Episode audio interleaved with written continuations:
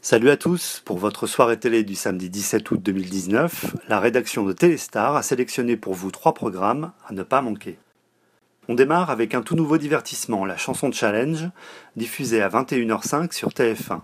Durant deux mois, des artistes comme Patrick Bruel, Zazie, Amel Bent ou Chim se sont mutuellement lancés un défi, interpréter une chanson très éloignée de leur univers musical habituel. Zazie se retrouve donc à chanter du Orelsan, Amel Bent a interprété du Mylène Farmer ou Patrick Bruel du Louise Attaque.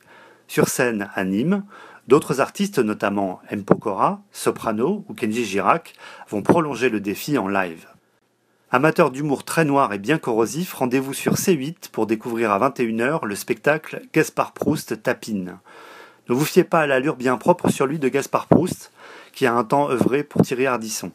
L'humoriste tire à boulet rouge et sans jamais prendre de gants, tout aussi bien sur les vieux, les pauvres, le nazisme ou l'écologie. C'est grinçant et virtuose.